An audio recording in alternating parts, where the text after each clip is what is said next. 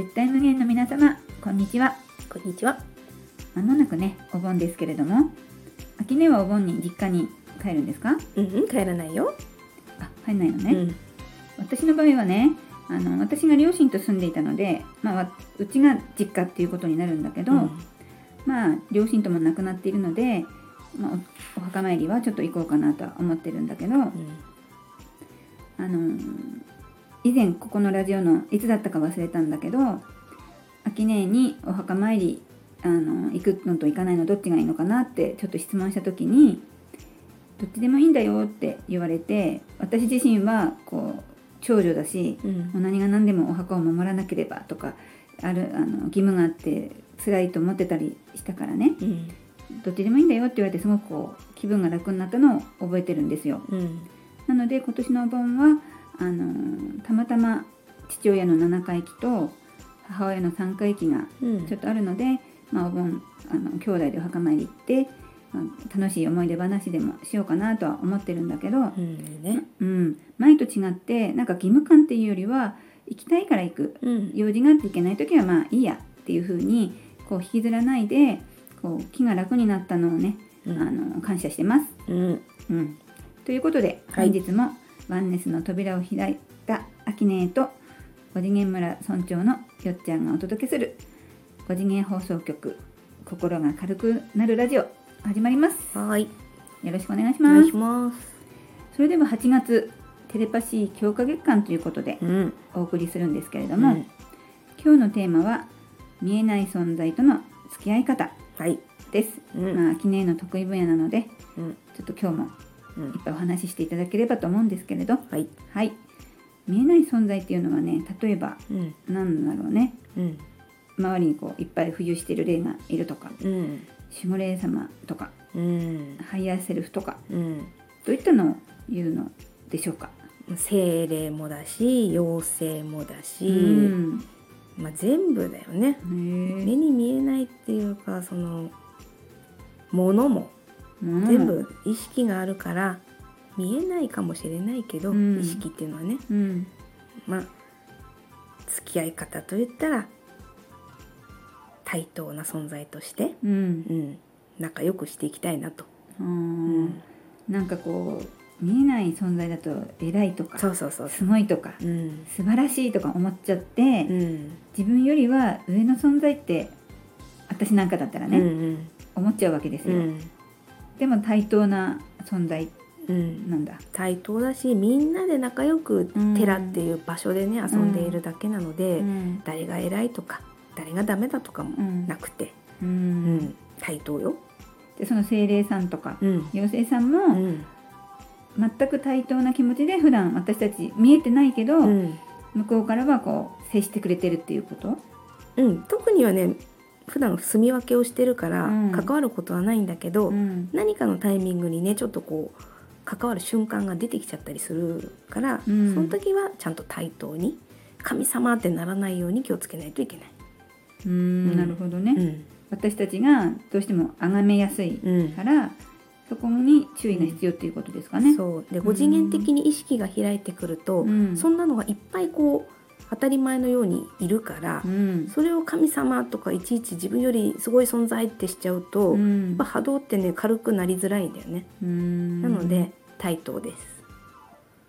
うん。自分らしく接することができたらうん。なんかいいかな？今の話聞いてねね。感じたのはね。うんうんでちょっとね私的にあのー今日の見えない存在との付き合い方っていうねお題を聞いた時うにん。思ったのは、私あの秋川雅文さんのねうん「千の風になって」っていう歌がすごい大好きで、うん。聞くこともあるし私がこうあの鼻歌でね歌ったりすることもあるんだけど、うん。そこの歌詞って知ってる？うん。あの光になってうんとかねうん雪になってうん。あとは鳥の鳴き声とかうん。星になっていつもこう私たちを応援してくれてるよっていうその亡くなったねうん。家族がうん。応援してるよっていう歌詞なんだけど、うん。それを聞くたんびに、うん。なんか自分の親がねうん。そうやってこう朝も夜もどんな季節でも私たちのことをこう見守ってくれてるんだなってこう思いながらうん。よく歌聞くんだけど、うん。そういうことだよね。親もこういつでもまあ普段は住み分けしてるけど子供たちがちょっとこう親のそのとこことになんかこう気持ちをフォーカスするとうん。その親とかいろんなこう精霊さんとかがうんメッセージっていうかこっちにこう寄ってきてくれる。うんっていうイメージなんだけどそういうことでいいのかしら？そうね。あのあっち見えない人たちから見るとこっちの生活がどんなに大変かを知ってるから、うん。本当に見守るしかできないんだけど、うん。このメッセージ的なのはいっぱい送ってるその子が少しでも軽くなるように、ううんん頑張ってんだよ。まあ、見守ってくれてる。ねまあ親に限らず、うん。たくさんの存在が、うんいつでもこう三次元の私たちを見守ってくれてる、うん。うん。そんなイメージですかね。うん、でも見守るからといってすごく偉い存在ではなくって、うん。まあ、さっきも言ったけど対等な存在として、うん。自分がされたら嫌なことはしない。うん。逆にされたら嬉しいとかほっこりするなっていうのを相手にしてあげるとうん。お互いの関係が良くなるよね。助けて助けてって言うんじゃなくて、うん。もう今日も楽しく3次元生きられたよありがとうって言ったらその軽い存在たち見えない存在たちも、うん。あよかったってなるから、ああ喜んでくれるんだ、うんうんうん。ほっとしてくれるから向こうも、うん。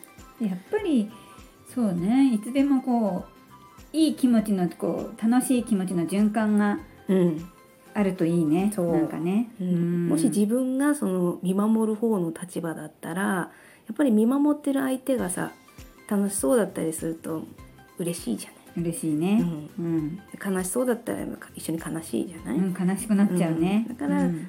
もう対等でいるにはさうん。こっちも楽しいよ向こうに見せつけてやるの、なるほどね。そうそう、意ね識はしなくてもいいけど、ん。いつでもこう楽しくいると、うん。ちゃんと見えない存在も楽しんでくれてる喜んでくれてるんだうね。ん、で、うん。地球寺上にねいる存在がみんな楽しいってなったら寺なんかはさらにわが楽しいってなる。ね、うん。いい循環が起きるよね、なるほど、うん、楽しい循環ね。楽しい循環。そよしじゃあ楽しい循環を意識していこ。う。そう。うん、うでね私の三次元寄りのネタというと友達が修行してくるって言って、うん、なんだかよくわかんない山にね、うん。突撃してって勝手にこう自分的な修行をさうん、始めたら帰り結局大怪我して帰ってきちゃったんだけど、うん、それはもう山っていうさやっぱ精霊とかがいっぱいいるところに、うん、挨拶もなくね修行をするぞって言って踏み込んできたら、うん。山だってあんまりいい気はしないよね。そう言われるとそうだけど、うん。私もうん。挨拶して山に入ったことはないかもしれない。うん、やっぱあのいい精霊ももちろんいっぱいいるんだけど、うん。人間と一緒だからさ、うん。意地悪な子もいっぱいいるのよ。あいつ挨拶もしないで何勝手に入ってきて騒いでんだ、みたいになるからそこはちゃんとねあの謙虚にそうね。遊ばせてください、うん。お邪魔させてくださいっていう気持ちが大事だと思います。うん。今まで挨拶しないで、まあ、うん。怪我はしてこなかったけど、うんうん。いつするかね、うん。わかんないからこの話聞いた以上は、うん。やっぱり仲良くしていきたいなって思うでしょ、思う。うん、でポイントが旅行に行く前に、うん。何々県から来た〇〇です。うん。どこどこに旅行させていただきます。その道中の精霊の皆さんよろしくお願いしますって一言声をかけると、うん。まあ、ひどい事故に遭うところがうん。合わなくて済んだりとか、軽い事故になったりとか、うん。巻き込まれるね度合いがちょっと減るんだよね。みんなが協力してくれるからみんな精霊さんたちがそ協力してくれる。う、うん、あいつちゃんと挨拶できるやつだからみんなでちょっと援護しようぜみたいなことになるので、ぜひね挨拶を忘れずに。うん、5次元存在になったらもうすごく目立ってきちゃうから向こうから目につくのね。なんか話聞いてると、うん。見えない存在もうん。私たちとなんか一緒なんだなって感じるね。うん、なので相手が嫌なことはしない。うん。こっちもされて嫌なことは先にしない、うん。それが大事になります。楽しいことを言ったり、うん。私たちが楽しくいると、うん、見えない存在の皆さんもうん。喜んでくれる、そう。でちゃんと応援してくれる、そう。みんな楽しい。うん。うん。なんか本当に友達みたいなうん、感じだね、そうよ。うん、なんか見えないとやっぱ特別な存在って思っちゃうけど、うん。まあ秋音言うところで、うん。まあ、対等な存在だから、うん。恐れずうん。こう崇めずうん。仲良くできそうな感じがしてきたよ。うん、人間でも挨拶は大事でしょ、うん、うん。確かに。そういうことです、じゃあ見えない存在にも挨拶してうん、いつでも楽しいうん。気持ちをこう出していくとうん。仲良くなれるっていうことだね、はいそういうことでした。はい。じゃあ私もこれから意識していきます。はい。はい。それではちょっとお知らせなんですけど9月の5日火曜日になりますがうん。12時からちょっとライブであの放送していきたいと思ってますのでお時間合う方ぜひ聞いてみてください。それでは今日も5次元放送局心が軽くなるラジオを聞いてくださってありがとうございました。この番組はテラが5次元に向かっている今絶対無限の皆様の心が軽くなることを願ってお送りしています私たちは気づいていてもいなくてもいつもいつでも周りのすべてにテレパシーを送っているようです。ね、だったら少しでも楽しいテレパシーを送ってすべての存在を味方にしたいですよね。はい味方にしましょはい、していきましょう。それではまた来週お会いしましょう。うパーソナリティはアキネートよちゃんでした。さようなら。